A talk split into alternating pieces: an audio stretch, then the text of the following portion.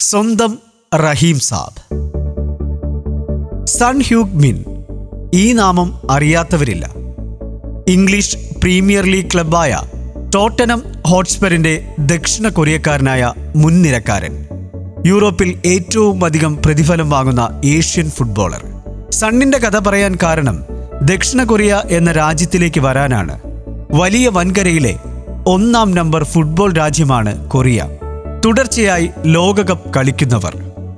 രണ്ടായിരത്തി രണ്ടിൽ ഏഷ്യ ആദ്യമായി ഫിഫ ലോകകപ്പിന് ആതിഥേയത്വം വഹിച്ചപ്പോൾ ജപ്പാനൊപ്പം ലോകകപ്പിന് ശക്തമായി കൂട്ടുനിന്നവർ. അതിനുമപ്പുറം രണ്ടായിരത്തി രണ്ടിലെ ആ ലോകകപ്പിൽ പല യൂറോപ്യൻ കരുത്തരെയും തകർത്ത് ലോകകപ്പിന്റെ സെമി കളിച്ചവർ. ഇന്ന് കൊറിയ ലോക ഫുട്ബോളിലെ അജയ്യരാണ്.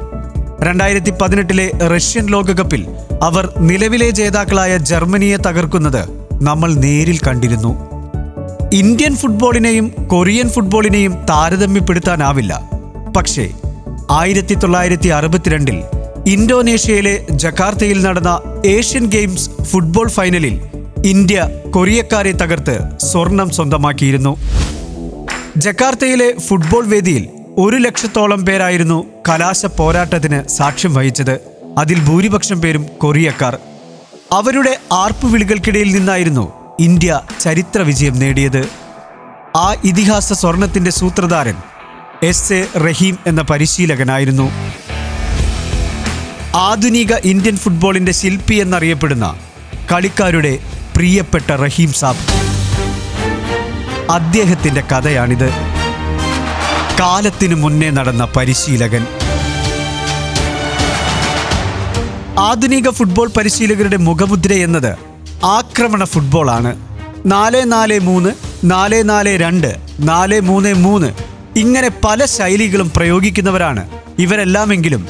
നാല് രണ്ട് നാല് അഥവാ നാല് ഡിഫൻഡർമാർ രണ്ട് മധ്യനിരക്കാർ നാല് മുൻനിരക്കാർ എന്ന ആദ്യാവസാന ആക്രമണ മുദ്രാവാക്യത്തിന്റെ ആദ്യ വക്താവ് ആരെന്ന ചോദ്യത്തിന് മധുരമുള്ള ഉത്തരമാണ് സെയ്ദ് അബ്ദുൾ റഹീം എന്ന ഹൈദരാബാദുകാരൻ. സാക്ഷാൽ ബ്രസീലുകാരുടെ ആക്രമണ സൂത്രവാക്യമായാണ് നാല് രണ്ട് നാല് എന്ന ശൈലി അറിയപ്പെടുന്നത്. എന്നാൽ ബ്രസീൽ ഈ ശൈലിയിലേക്ക് വരുന്നതിന് മുമ്പ് തന്നെ ഇന്ത്യൻ ഫുട്ബോളിൽ ഈ ശൈലി അവലംബിച്ചത് എസ് എ റഹീമായിരുന്നു. ആയിരത്തി തൊള്ളായിരത്തി അൻപത് മുതൽ ആയിരത്തി തൊള്ളായിരത്തി അറുപത്തി മൂന്നിൽ മരിക്കുന്നതുവരെ റഹീം സാബായിരുന്നു ഇന്ത്യൻ ഫുട്ബോൾ ടീമിന്റെ കോച്ച്. രാജ്യാന്തര തലത്തിൽ ഇന്ത്യൻ ഫുട്ബോളിന്റെ ഏറ്റവും വലിയ നേട്ടം ഇന്നും ആയിരത്തി തൊള്ളായിരത്തി അൻപത്തിയാറിൽ മെൽബൺ ഒളിമ്പിക്സിലെ നാലാം സ്ഥാനമാണ്. മറ്റു നേട്ടങ്ങൾ ആയിരത്തി തൊള്ളായിരത്തി അൻപത്തിയൊന്നിലെ ഡൽഹി ഏഷ്യൻ ഗെയിംസിലെ സ്വർണം ആയിരത്തി തൊള്ളായിരത്തി അറുപത്തിരണ്ടിലെ ജക്കാർത്ത ഏഷ്യൻ ഗെയിംസ് സ്വർണം. ഈ വലിയ നേട്ടങ്ങളുടെയെല്ലാം കപ്പിത്താൻ മറ്റാരുമായിരുന്നില്ല. തന്ത്രങ്ങളുടെ ആശാനായിരുന്നു റഹീം. തുടക്കത്തിൽ ഹൈദരാബാദ് സിറ്റി പോലീസിന്റെ പരിശീലകൻ.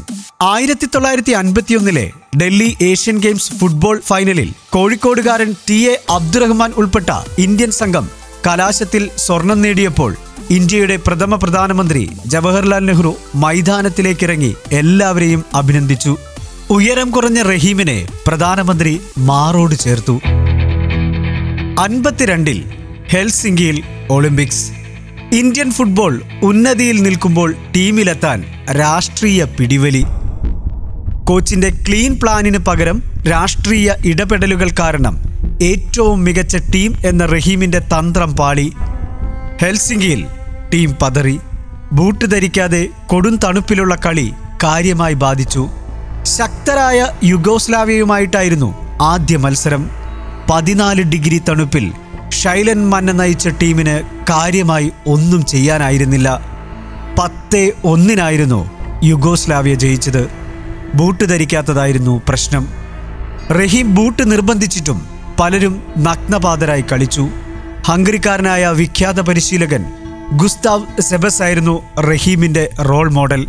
ആ വഴിയെ ചിന്തിച്ചുള്ള കരുനീക്കത്തിലായിരുന്നു നാല് രണ്ട് നാല് ശൈലി. ഹെൽസിംഗിയിൽ ഈ ശൈലി ക്ലിക്ക് ചെയ്യപ്പെട്ടില്ലെങ്കിലും അൻപത്തിയാറിൽ മെൽബൺ ഒളിമ്പിക്സിൽ ഹൈദരാബാദുകാരൻ തന്റെ ശൈലി വിജയകരമായി നടപ്പിലാക്കി. ഫിഫ ബൂട്ട് നിർബന്ധമാക്കിയതിനാൽ കോച്ചിനെ ധിക്കരിക്കാൻ കളിക്കാർക്ക് കഴിയുമായിരുന്നില്ല. ആദ്യ മത്സരം ഹംഗറിയുമായി. അന്നവർ വിഖ്യാതരാണ്. പക്ഷേ യുദ്ധപ്രശ്നത്തിൽ അവരെത്തിയില്ല. ഇന്ത്യയ്ക്ക് വാക്ക് ഓവർ രണ്ടാം മത്സരം സാക്ഷാൽ ആതിഥേയരുമായി മെൽബൺ ഒളിമ്പിക് പാർക്കിൽ നെവിലിന്റെ ഹാട്രിക്കിൽ ഇന്ത്യയ്ക്ക് നാല് രണ്ട് എന്ന നിലയിൽ വിജയം. ചരിത്രത്തിൽ ആദ്യമായി ഇന്ത്യ ഒളിമ്പിക് സെമിയിൽ. പക്ഷേ അവിടെ ശക്തരായ യുഗോസ്ലാവിയോട് പരാജയപ്പെട്ടു. നാലാം സ്ഥാന മത്സരത്തിൽ ബൾഗേറിയയ്ക്ക് മുന്നിലും പതറി. പക്ഷേ ഇന്ത്യൻ ഫുട്ബോൾ ചരിത്രത്തിലെ ഏറ്റവും വലിയ നേട്ടം ഇതിനോടകം തന്നെ റഹീമിന്റെ ടീം സ്വന്തമാക്കിയിരുന്നു. ആയിരത്തി തൊള്ളായിരത്തി അറുപതിലെ റോം ഒളിമ്പിക്സിലും റഹീമിന്റെ ഇന്ത്യ കളിച്ചു. ആയിരത്തി തൊള്ളായിരത്തി അറുപത്തിരണ്ടിൽ ജക്കാർത്ത ഏഷ്യൻ ഗെയിംസ് ഇന്ത്യ ശക്തരായ ദക്ഷിണ കൊറിയ ജപ്പാൻ തായ്ലൻഡ് എന്നിവരുടെ ഗ്രൂപ്പിൽ ആദ്യ മത്സരത്തിൽ കൊറിയക്കാർ രണ്ട് ഗോളിന് ഇന്ത്യയെ വീഴ്ത്തി. പക്ഷേ രണ്ടാം മത്സരത്തിൽ റഹീമിന്റെ ഇന്ത്യ പി കെ ബാനർജിയുടെ ഡബിളിലും ഗോസാമി ബൽറാം എന്നിവരുടെ മികവിലും നാല് ഒന്നിന് തായ്ലൻഡിനെ തോൽപ്പിച്ചു. നിർണായക മത്സരത്തിൽ രണ്ട് ഗോളിന് ഇന്ത്യ ജപ്പാനെയും വീഴ്ത്തി സെമിയിൽ. അവിടെ വിയറ്റ്നാമിനെ മൂന്ന് രണ്ടിന് കീഴ്പ്പെടുത്തി ഫൈനലിൽ. വീണ്ടും കൊറിയക്കാർ പ്രതിയോഗികൾ. സെന്യാൻമെൻ സ്റ്റേഡിയത്തിൽ കളി കാണാൻ ഒരു ലക്ഷം പേർ. പതിനേഴാം മിനിറ്റിൽ പി കെ ബാനർജിയുടെ ഗോൾ. ഇരുപതാം മിനിറ്റിൽ ജർണിയൽ സിംഗിന്റെ ഗോൾ. ഇന്ത്യയ്ക്ക് രണ്ടേ പൂജ്യത്തിന്റെ ലീഡ്. സ്റ്റേഡിയം നിശബ്ദം. രണ്ടാം പകുതിയിൽ കൊറിയക്കാർ രണ്ടും കൽപ്പിച്ചിറങ്ങി. പക്ഷേ റഹീമിന്റെ ഇന്ത്യ തലതാഴ്ത്തിയില്ല. അങ്ങനെ ആയിരത്തി തൊള്ളായിരത്തി അറുപത്തി മൂന്നിൽ മരിക്കുന്നതുവരെ ആ ഹൈദരാബാദുകാരനായിരുന്നു ഇന്ത്യൻ ഫുട്ബോളിന്റെ ശബ്ദം. റഹീം സാബിനെ കുറിച്ചൊരു ബോളിവുഡ് സിനിമ വരുന്നുണ്ട്. രണ്ടായിരത്തി ഇരുപത്തിയൊന്നിൽ മൈതാൻ എന്നാണ് സിനിമയുടെ പേര്. റഹീമായി വേഷമിടുന്നത് അജയ് ദേവഗൺ. കാൽപന്ത് കളിയുടെ കഥകൾ തുടരും. എഴുത്ത് കമാൽ വരദൂർ.